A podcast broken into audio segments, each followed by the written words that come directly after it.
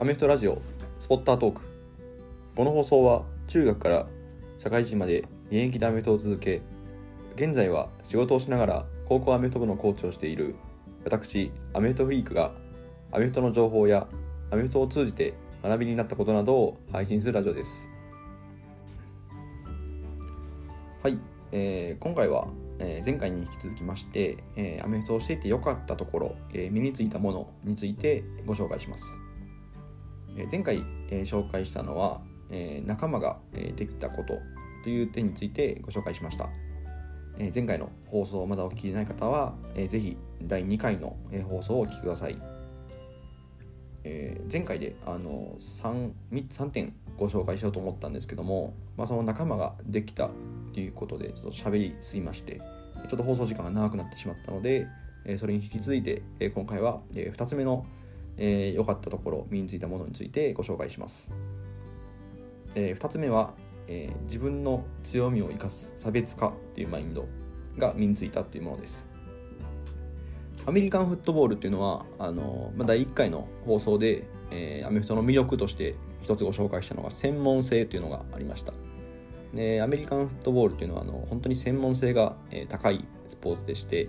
えーまあ、何か一つでもあの秀でる能力があれば、えー活躍できる、まあ、そういった弱点を補えるみたいな、まあ、そういう専門性が高いところが魅力でして。であの私もあの、まあ、ラインバッカーっていうあのディフェンスのあのポジションに、えーいたんですけども、まあ、その中で、えー常に考えていたのは、まあ、自分は、えー何が強みなのか。どういうところを生かせば、えー試合に出れるのかっていうのを、まあ、周りと比べてどう差別化するかっていうのをあの常に考えていました。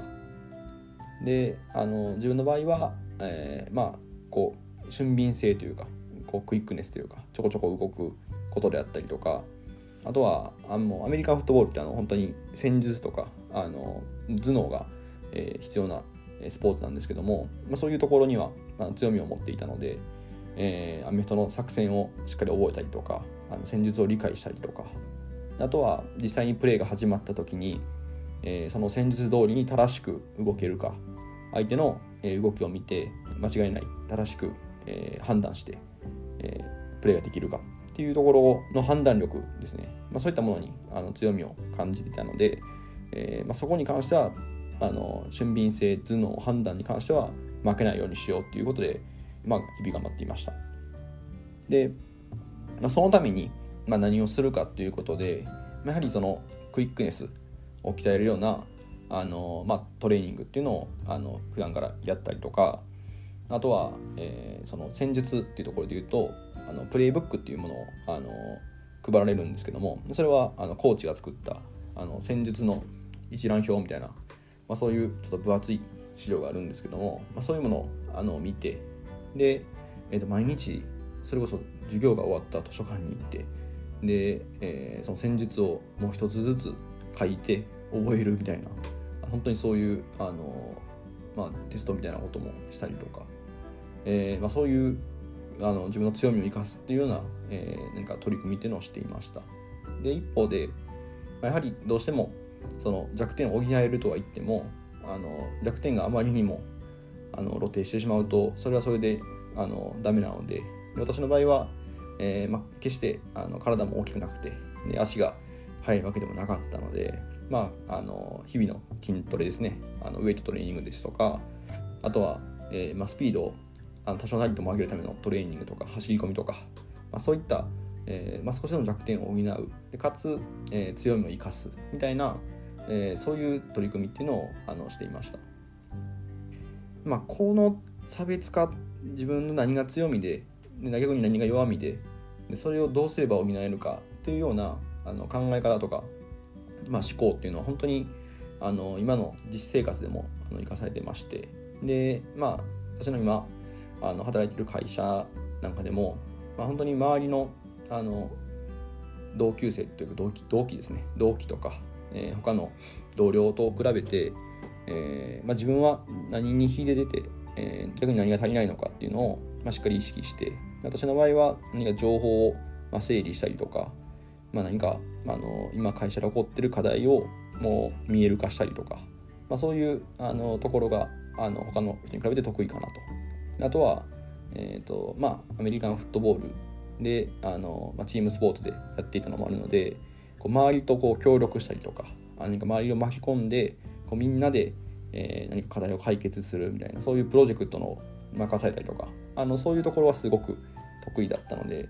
そういうところでこう活躍していこうというような何かそういう他の人にはない強みっていうところを、生かしてやろうっていうようなあのそういう差別化の、マインドは今の会社で本当に生きてるなというふうに思います。やはりこう気づいたのが人とこう同じことをしていたら、目立たないなと。で仮に今の私の会社って体育会系が実はすごく少なくて本当に私と,、えー、と上司ぐらいしかあの1名ぐらいしかあの体育会出身っていうのはいなくて、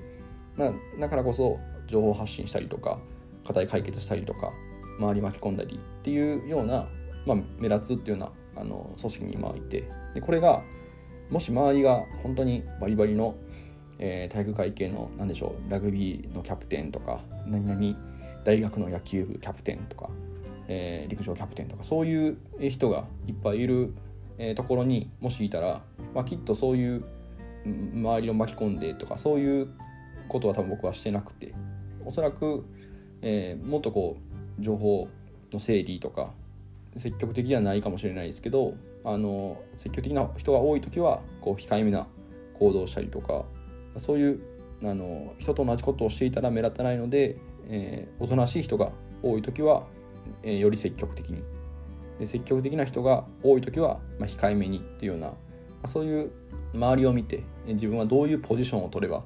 差別化できるのかなっていうのはまあ、すごく考えながら、え、やっていました。ということで、えーと、私が、え、アメフトをしていて良かったところ身についたものの2つ目は、え、自分の強みを生かす差別化のマインドっていう、え、点でした。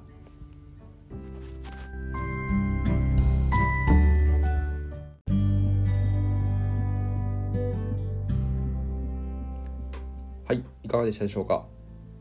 今回は、えー、前回に続いて、えー、アメフトをしていて良かったこと身についたものについてお話ししました、えー、1つ目の仲間ができたことに加えて、えー、2つ目は自分の強みを生かす差別化のマインドでした。はい、えー、皆さんも何かスポーツをしていて良かったこと、えー、身についたものなどはありますでしょうか、えー、もしあれば、えー、Twitter のリプライ、DM などコメント機能の方で教えてください、また、えー、放送を聞いての感想をお待ちしております Twitter、Instagram では投稿の配信状況であったり、アメフトの情報について発信しておりますので、ぜひフォローの方をお願いいたします。それから、私はアメフトの価値を日本に広めることを目的としたウェブサイト、インサイドアウトを管理しております。そのサイトでは、アメフトのルールを漫画で紹介したり、戦術について解説しています。